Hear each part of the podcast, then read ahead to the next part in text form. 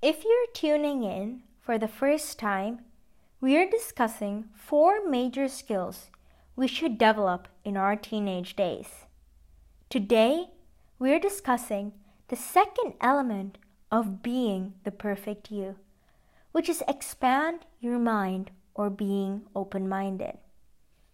Have you ever wondered why some people seem to make constant progress and while others repeat the same mistakes over and over again?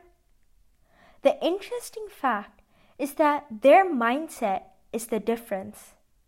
Successful people approach life open minded. Frank Zappa says, A mind is like a parachute. It doesn't work if it's not open. Being open minded can be challenging when we're new to something or are facing adversity. But being open enables us to be comfortable overcomers. I love this quote of Albert Einstein The mind that opens to a new idea never returns to its original size. Open minded people have their ideas challenged, ask questions, understand others instead of being understood, and they are great listeners. They are curious to know why there is a disagreement. They see disagreement as a way to expand their knowledge.